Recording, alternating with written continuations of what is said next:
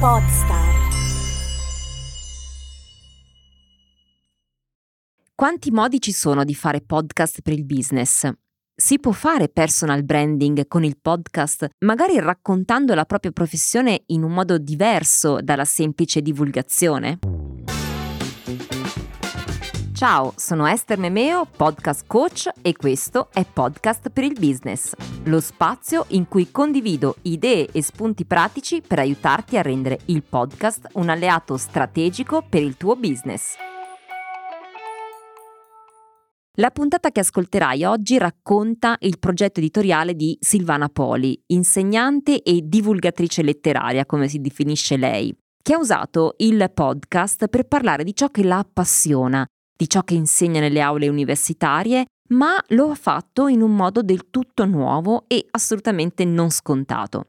Nel podcast di cui è autrice è riuscita a far emergere la sua esperienza, la sua vision, la sua mission, accompagnando il pubblico in un viaggio di scoperta, di rivelazione di grandi testi letterari come nessuno mai ce li ha spiegati.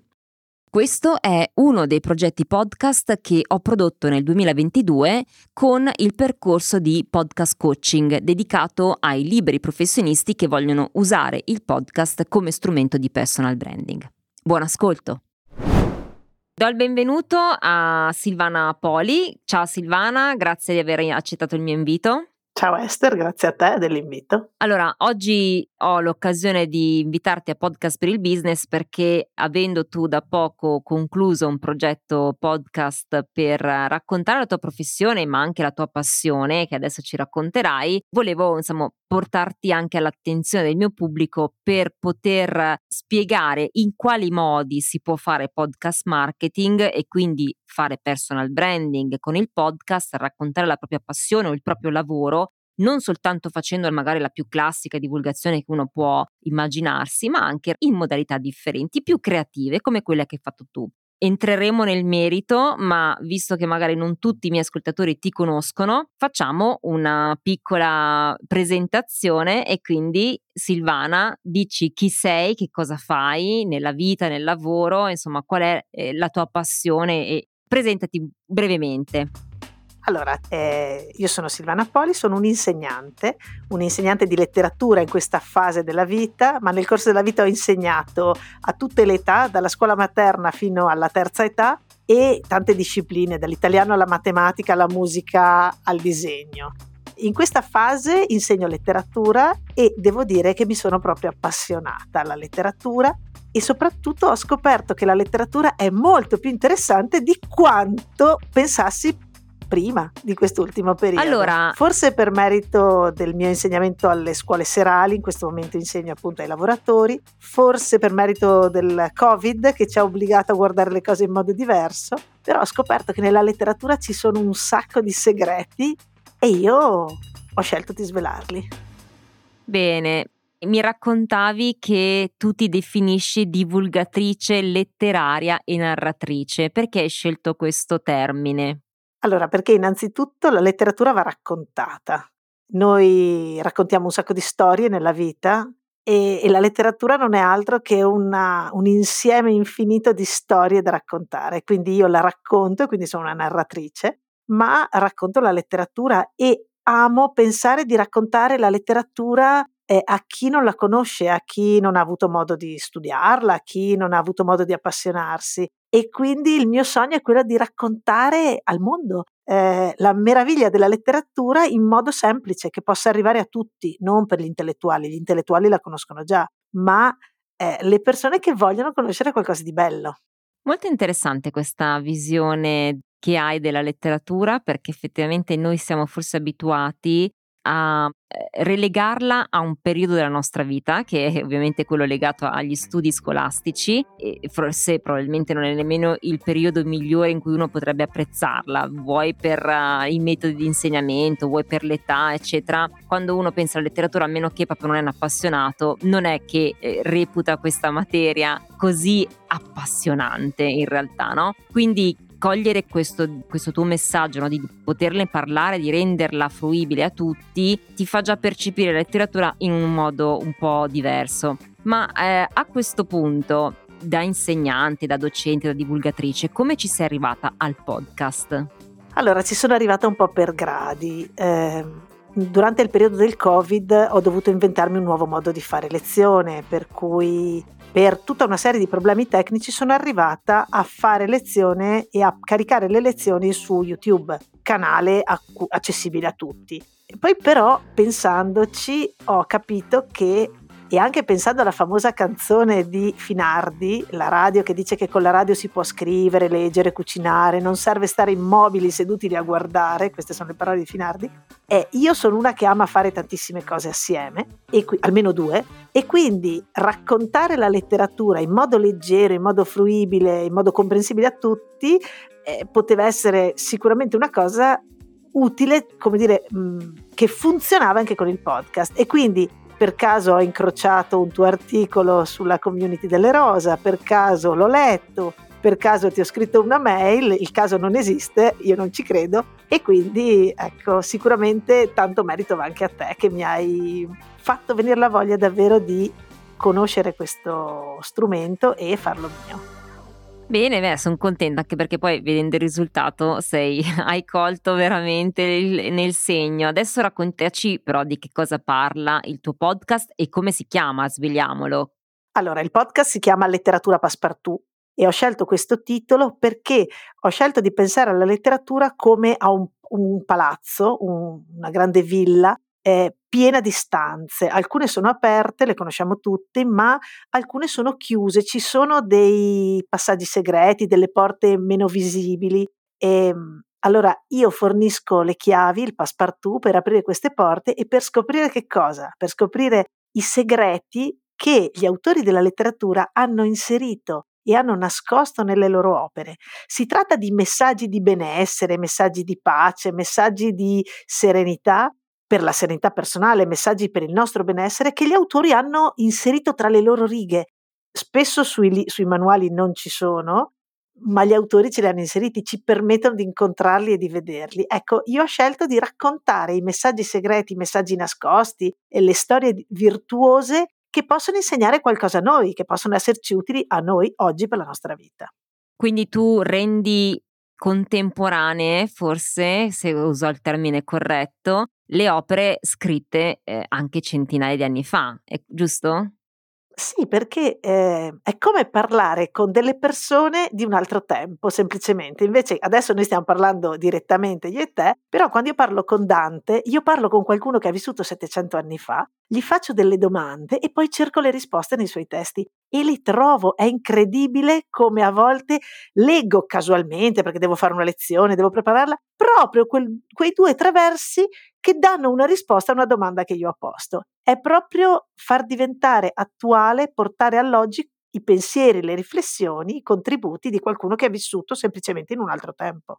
Molto bella e proprio perché hai citato Dante mi rifaccio con il ricordo ad un articolo che ho letto proprio scritto da parte tua in cui spiegavi la Divina Commedia in una modalità completamente diversa da quella a cui forse io me la ricordavo quando andavo a scuola. A me piaceva la letteratura, eh, quindi parto già avvantaggiata, ma nonostante ciò alcune opere, devo essere sincera, mal le digerivo eh, perché probabilmente te le insegnavano con una metodologia, eh, diciamo, non eh, appassionante e non te la rendevano fruibile con quell'articolo che tu hai scritto ricordo molto bene di aver fatto questa riflessione, dicevo ma guarda caspita io non avevo mai pensato alla Divina Commedia in questi termini, a eh, un Dante che stava passando una crisi di mezza età. Eh, ho proprio fatto questo ragionamento e lì mi sono resa conto della diversa metodologia di raccontare, di narrare, di, far, di spiegare le, le opere letterarie eh, antiche e del risvolto che invece oggi si può cogliere. Quindi questo è stato un, già un modo per entrare nella tua nel tuo mondo, diciamo anche, no? nel tuo modo di, di, fare l'insegnante, di fare divulgatrice, che ho apprezzato molto ed è quello che poi hai portato all'interno di letteratura passepartout. E quindi ti chiedo, ancora oggi secondo te c'è bisogno quindi di spiegare la letteratura e, e svelare questi segreti? Allora, c'è bisogno per due motivi. Uno, perché le opere che sono arrivate a noi sono opere bellissime. E la bellezza, l'ha detto Dostoevsky che la bellezza salverà il mondo, ma la bellezza alza la nostra energia, ci fa stare bene. Quando noi siamo a contatto con qualcosa di bello, sentiamo benessere. Quindi, innanzitutto, questo è il primo mm, come dire, risultato che si raggiunge avvicinandosi alla letteratura, come a tutte le arti la letteratura è solo una delle arti, ma eh, l'effetto è benefico sulla, proprio sul nostro corpo anche. E l'altra cosa è che nella letteratura si raccontano un sacco di storie, e tutti noi siamo storie, ma queste storie sono vissute o raccontate e sono, e sono storie che hanno presentato delle soluzioni a dei problemi perché Dante ha vissuto i suoi problemi e ha superato i suoi problemi. Petrarca era un personaggio veramente difficile, eh, incoerente, incongruente, ma ha trovato il modo di risolvere le sue fragilità. I miei figli lo chiamano il depresso, mi dicono ancora ma perché fai ancora sto Petrarca? Però Petrarca racconta davvero la fragilità umana e quindi come lui ha risolto i suoi problemi, noi possiamo trarre spunto. Per cui io direi di sì, che anche oggi la letteratura può davvero parlare e può parlare a tutti, perché ha la risposta giusta per tutte le nostre domande. E pratica. Pratica, concreta. Ti faccio un esempio? Sì.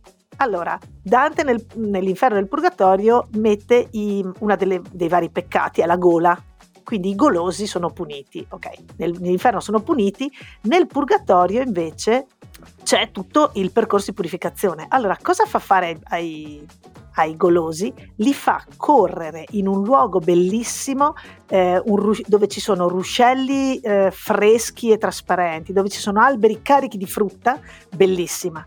Allora, loro soffrono la fame, non possono mangiare, vedono questa cosa e stanno nell'astinenza per purgarsi però dove sono sono in un posto bellissimo, in un posto paradisiaco, perché Dante ha capito che se noi dobbiamo nutrirci e non possiamo nutrirci col cibo, possiamo nutrirci nella bellezza, possiamo nutrirci nella natura. E quindi lui ci spiega così semplicemente che per compensare una mancanza di nutrimento da una parte possiamo trovare un'altra forma di nutrimento, come quella dell'anima, ad esempio la bellezza. È una, possiamo nutrirci in altri modi, però il concetto è hai un buco, invece che riempirlo con la roba da mangiare, riempilo con qualcos'altro. Interessante. Meccanismo semplicissimo. Certo. Però straordinario. E è nella Divina Commedia. Vedi? Eh, quindi vedi che dicevo che la Divina Commedia non l'avevo mai recepita in questa modalità.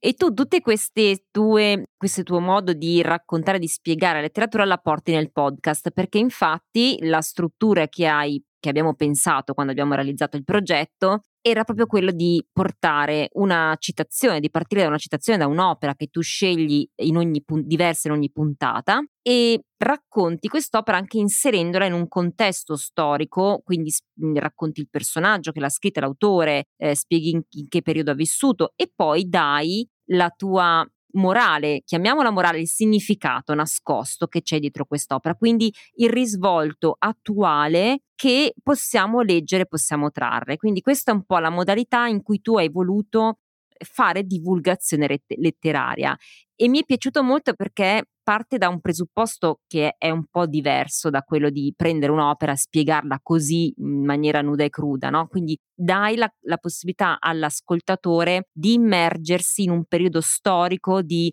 assorbirne il, il piacere di, di, di immaginarsi quell'epoca e di capire, fare collegamenti, quindi apprezzarne no? anche le, i riferimenti storici e la cultura di quel tempo, le tradizioni, perché magari a noi oggi sono sconosciute e quindi probabilmente non le potremmo comprendere a meno che qualcuno non ce le spieghi. Questa cosa mi è piaciuta tantissimo. Allora ti faccio anche un'altra domanda, considerando che comunque questo podcast eh, parla e valorizza il lavoro che tu fai e la passione anche che tu hai nella letteratura. Che tipo di obiettivi ti sei data con questo progetto?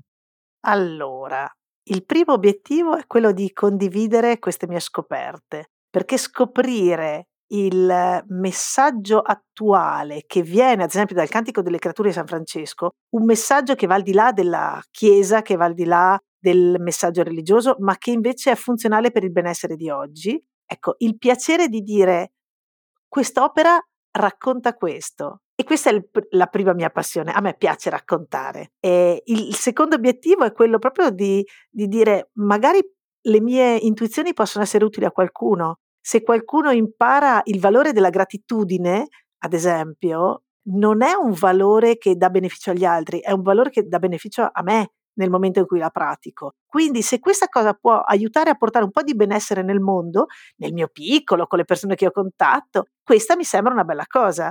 E quindi, come quando faccio le mie conferenze pubbliche, le persone mi dicono che bello, è così bello ascoltarti, che dopo sono contenta. Eh, questo è il secondo motivo. Il terzo è quello di dare l'opportunità anche di costruirsi una cultura alle persone che non hanno avuto l'opportunità per vari motivi. E infatti questa stagione del podcast fa eh, segue l'ordine, come dire, cronologico. Ho iniziato con un'opera del 1200, poi del 1300, 1100, 1200 1300 e volevo restare in una cornice culturale storica, ma magari la seconda puntata, la seconda serie cambio, lavoro a temi, insomma, adesso intanto sto lavorando alla prima serie. Però sì, l'idea è quella di dire condividiamo la meraviglia, la bellezza. Oltretutto la letteratura è gratuita, si trova tutto gratis su internet perché sono opere che non hanno più il diritto d'autore, no? Per cui è una ricchezza gratuita a disposizione di tutti e se tutti ne possiamo fruire, beh, questo va a vantaggio. È vero della comunità. So tra l'altro che oltre al podcast tu hai lavorato in questi mesi anche a, alla pubblicazione di un libro sulla letteratura, giusto? Quando uscirà e di che cosa parlerà? Allora, il libro si intitola Letteratura Passepartout, uscirà su Amazon il 17 gennaio e ehm, nel libro racconto cosa serve la letteratura, qual è l'utilità della letteratura, poi racconto un po' i vari periodi storici, qual è il messaggio generale o comunque il tema affrontato dalla letteratura nei vari periodi storici, in una carrellata rapida. Poi parlo di alcuni, alcuni stati d'animo come l'amore, alcuni sentimenti, l'amore, raccontato, le varie sfumature dell'amore raccontato appunto testi, attraverso i testi letterali. Poi parlo di mhmm, rispetto, parlo di emozioni. Ecco, una delle, delle cose importanti è che la letteratura ci aiuta a vedere e conoscere le emozioni e ci dà le indicazioni per uscire dalle emozioni negative, da quelle che ci fanno male, ci dà come dire l'antidoto al veleno dell'emozione e poi parlo della fiducia come scelta di benessere ed è una scelta che funziona. E quindi questo è quello che bene o male racconto nel mio libro. Ottimo. Eh, avendo scritto il libro e avendo scritto anche i testi per il podcast, hai trovato differenze, mhmm, tra l'approccio ad un tipo di scrittura e l'altro? Sì, perché allora il podcast è una puntata che ha un tempo limitato, che deve iniziare e concludersi e quindi hanno tutte più o meno la stessa matrice, no? Eh, citazione, contesto storico, contesto dell'opera, eh, dell'autore e poi il mio messaggio. Invece il libro fa un percorso un po' più ampio, parla di letteratura in genere, sempre in modo molto semplice, molto immediato, fa tanti esempi, alcuni più brevi, alcuni più lunghi e poi cito autori di varie epoche. Io cito tantissimo Montale, eh, anche se ho cercato di moderarmi, però adoro Montale, anche perché lui è presentato come il poeta del male di vivere, ma è una bugia! Lui dà un sacco di indicazioni di benessere che però anche quelle sono nascoste no? nelle pieghe delle sue poesie, bisogna cercarle, ma sui libri queste cose non ci sono, però guardandole in un certo modo si vedono, cioè sono evidenti. Bene, allora, altra cosa che volevo chiederti a questo punto, se hai trovato delle difficoltà mentre facevi il podcast, perché da una parte dico, vabbè, tu sei già un, abituata a scrivere, a preparare, però ci saranno stati dei momenti in cui hai detto, ma chi me l'ha fatto fare? Allora, è stato difficilissimo all'inizio perché fare podcast mi sono resa conto che vuol dire proprio pensare a tutto un progetto molto ampio, motivazioni, target, senso. E questa riflessione è stata molto utile, però è stata anche faticosa. Poi cominciare a scrivere, sì, scrivere non è difficile, però scrivere finalizzato non è così facile. Poi registrare è stato impegnativo, montare è stato difficilissimo, tutte le volte che mi metto a fare il montaggio, intanto ci vogliono ore, ore, ore per fare un lavoro decoroso, quello che cerco di fare, ma poi l'altra difficoltà è che devi preparare la puntata successiva e quindi cioè ho deciso di fare otto puntate e quindi devo trovare, come dire, il tema, ma più che l'argomento, proprio il taglio, no? la strada per entrare, la via d'accesso per arrivare a questo. E questo non è facile. E quando ho l'intuizione giusta mi emoziono tutta e comincio a scrivere. Mio marito ride.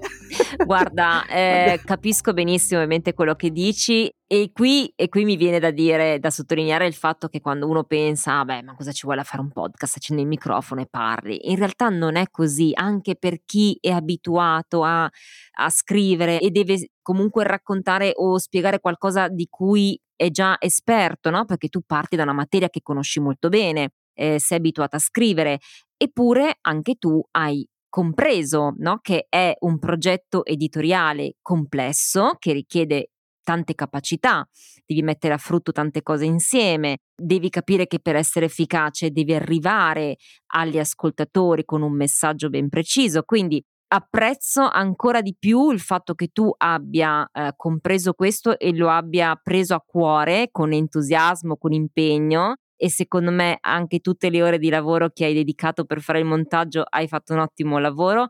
Quindi questo è veramente il valore no? del creare contenuti e lo si fa soltanto quando si è motivati, appassionati, entusiasti di quello che si fa, perché ovviamente altrimenti se uno inizia a fare podcast perché vuole raggiungere la popolarità, la, no, non c'è niente che possa veramente stimolare quanto il desiderio di condividere una passione, una professione, qualcosa in cui si crede, perché il lavoro c'è, il lavoro c'è e lo hai, lo hai detto anche tu, assolutamente. Ti senti però un pochino podstar adesso anche tu?